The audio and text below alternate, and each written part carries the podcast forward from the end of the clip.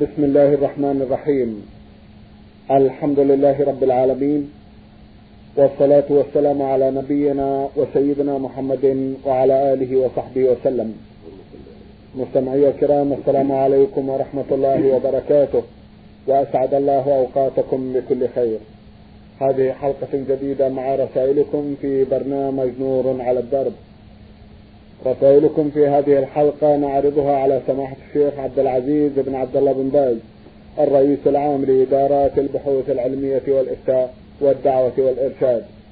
مع مطلع هذه الحلقة نرحب بسماحة الشيخ ونشكر له تفضله بإجابة السادة المستمعين فأهلا وسهلا بالشيخ عبد العزيز. حياكم الله حياكم الله. أولى رسائل هذه الحلقة رسالة وصلت إلى البرنامج من إحدى الأخوات المستمعات تقول أنا أختكم سين سين من المدينة المنورة. السلام عليكم ورحمة الله وبركاته. حيث أن برنامجكم نور على الدرب قد أضاء لنا دربنا وانتشرت فائدته بين المسلمين ولله الحمد. نسأل الله تعالى أن يعم بفائدته ويديم العاملين عليه ويعظم لهم في الأجر والثواب إنه سميع مجيب. أكتب إليكم بهذه الأسئلة وأسأل الله أن يجعل فيها الإجابة الكافية والشافية.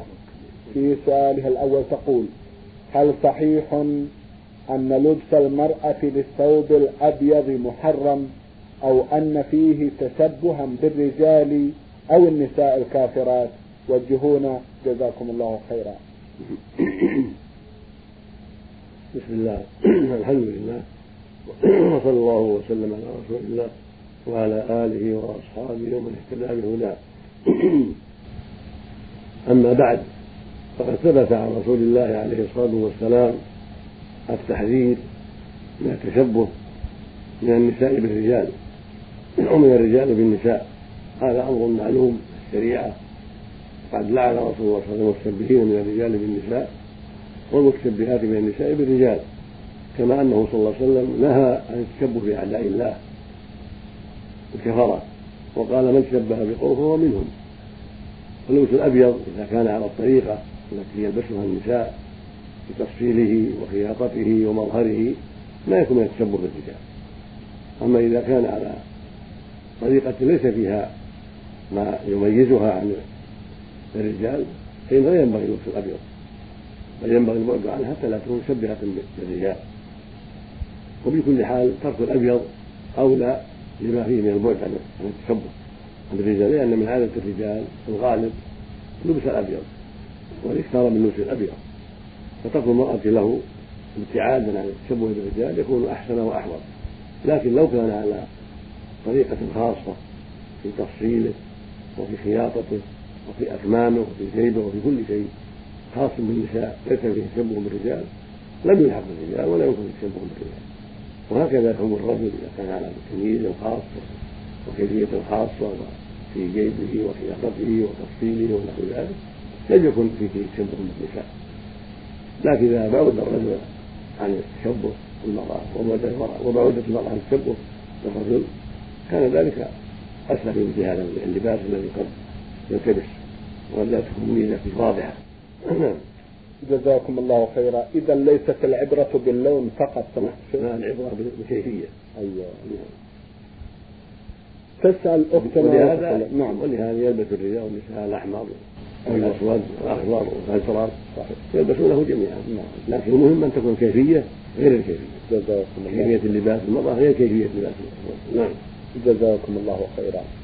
أرجو من سماحتكم بيان ما إذا كان هذا الحديث صحيح أم لا. قوله صلى الله عليه وسلم الضعيف أمير الركب. إذا كان هذا حديثا صحيحا فأرجو شرحه. لا أعلم لهذا أصلا. لا أعلم لهذا أصلا. وما أظنه إلا موضوعا لا أصل له. بارك الله فيكم. هل يصح للمرأة أن تصلي التراويح في بيتها؟ وذلك بأن تقرأ القرآن عن طريق سماعها إياه من الراديو. لا أن تتابع الإمام في كل شيء إنما فقط لقراءة القرآن في صلاتها. صلاة المرأة في بيتها أفضل في جميع الأحوال في الفرض والنفل في رمضان وفي غيره. لكن إذا صلت مع الرجال لأنه أنشط لها التراويح مثلا أو في بعض الفرائض لتسمع الفائدة والعلم. مع الحجاب والتستر والبعد عن أسباب الفتنة هذا كله لا بأس به. وإن كان جماعة من النساء يصلين مع النبي صلى الله عليه وسلم الفرائض وهن متحجبات ومتحفظات يسمعن الفائدة ويسمعن العلم ويرجعن إلى بيوتهن في غاية من التستر والبعد عن الفتنة. وهكذا رمضان إن صلت في بيتها ونشطت على ذلك كذلك أفضل لها وإن صلت مع الرجال لتسمع القرآن ولتنشط على العبادة وتسمع الفائدة عند قيام الإمام أو غيره الموعظة هذا كله طيب بشرط أن يكون حريصا على البعد عن أسباب الفتنة من الطيب الذي تمر به الرجال ومن إظهار الزينة والمحاسن والتبرج فإذا كانت بعيدة عن هذه الأمور متحدثة متعدية بعيدة عن أسباب الفتنة فلا حرج عليها الصلاة في المسجد لهذه الفوائد ولهذه المصالح. بارك الله فيكم. إذا رأى الشخص في منامه من يأمره بفعل شيء وهو شيء غير منكر. كأن تؤمر المرأة بأن تغطي إحدى عينيها إذا كانت تلبس البرقع. هل يجب عليها الاتباع وفعل ما رأت؟ المرائي لا تجب شيئا ولا تحرم شيئا. طيب. المرائي في المنام. نعم. لا توجب شيئا ولا تحرم شيئا. لا في الليل ولا في النهار. ولكن تعرض على ما جاء بالشرع فما كان منها موافقا للشرع. فهي تزيد المؤمن تأكيدا فإذا رأت مثلا أن أنها تؤمر بالحجاب وتؤمر بالمحافظة على الصلاة وطاعة الزوج بالمعروف والإحسان إلى أولادها وإحسان تربيتهم وأشبه ذلك. هذا خير. ومأمورة بالخير فتحمد الله على ذلك وتسأل الله العون على الخير. وتخبر بهذا من تحب. من أخواتها في الله وإن رأت في منامها من من ينكر عليها المنكر ويقول لها دعي هذا احذري الزنا احذري ما حرم الله عليه من الخيانة احذري التبرج في بين الرجال.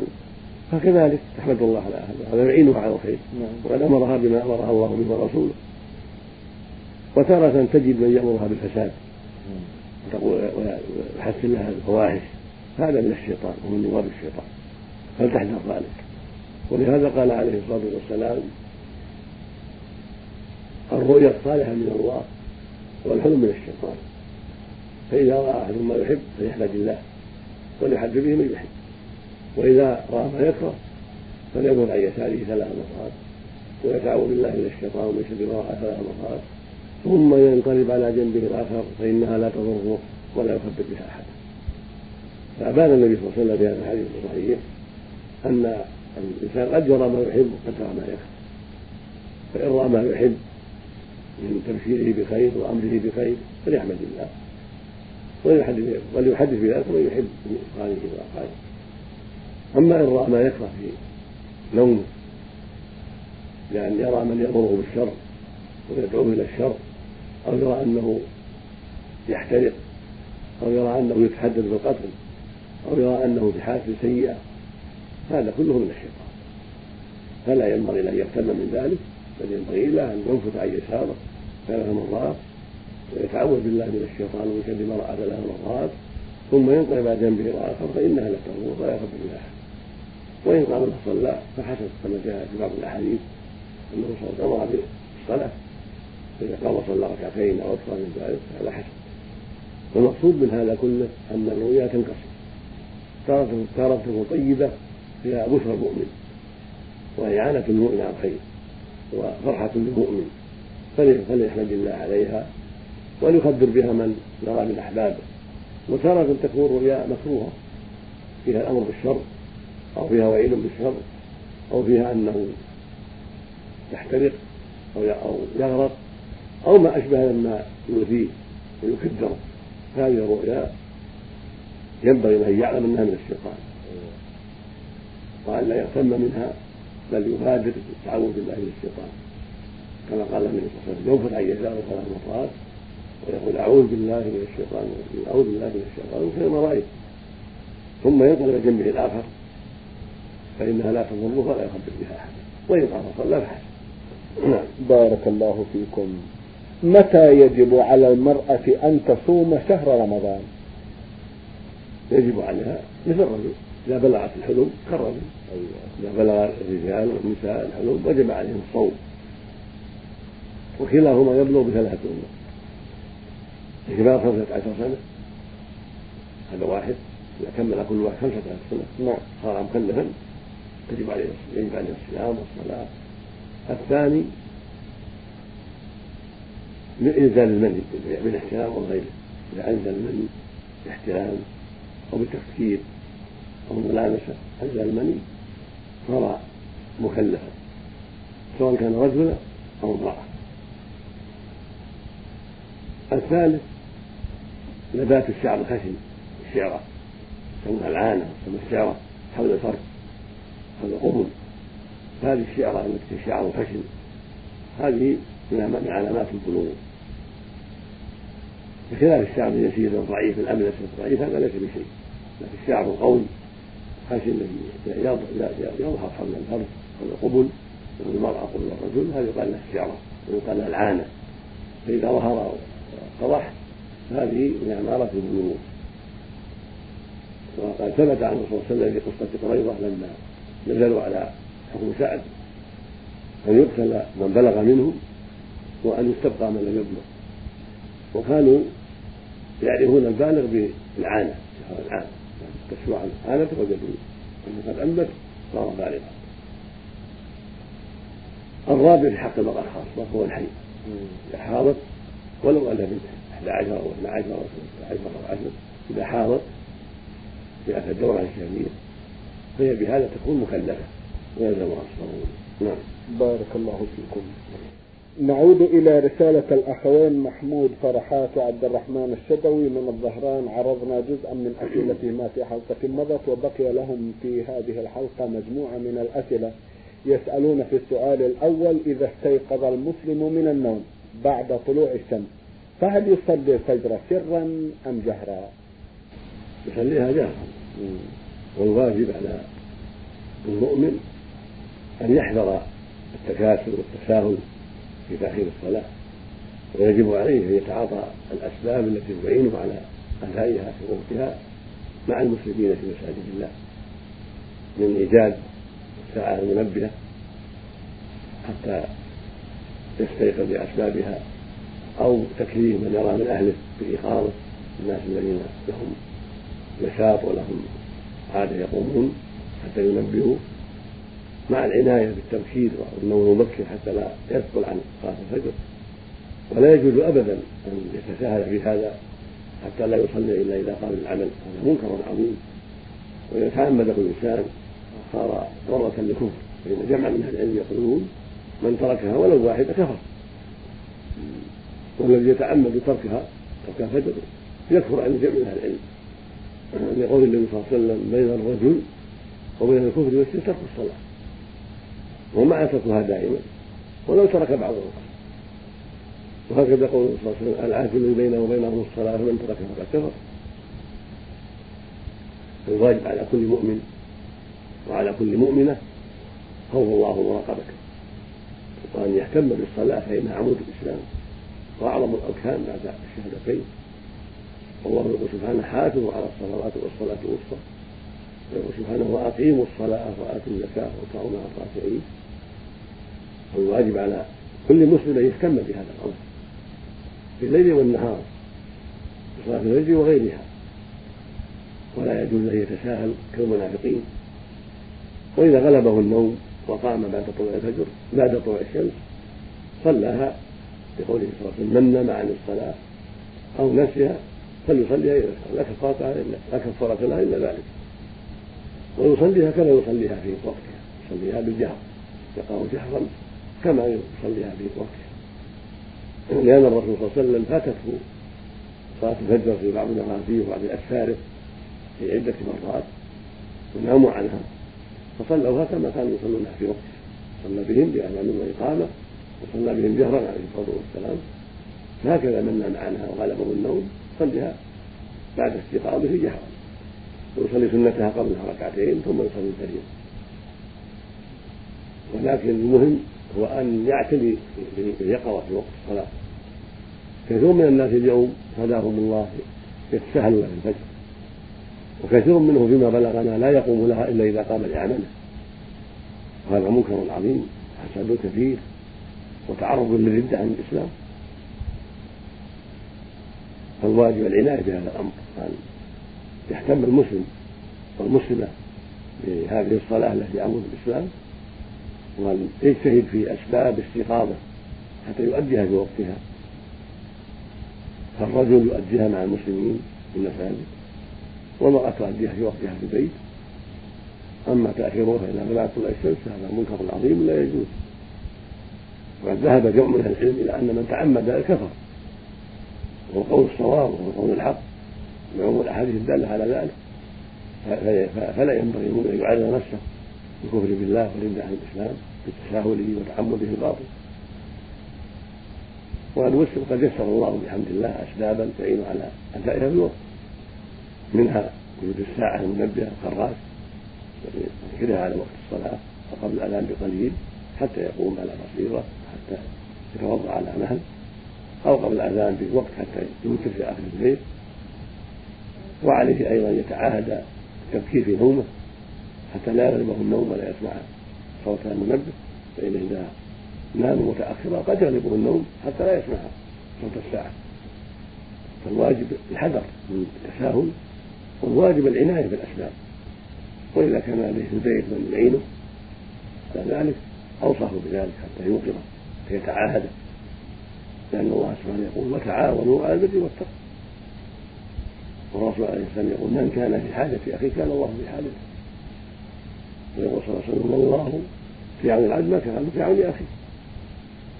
نسأل الله لجميع الهداية. نعم. اللهم أمين. جزاكم الله خيرا.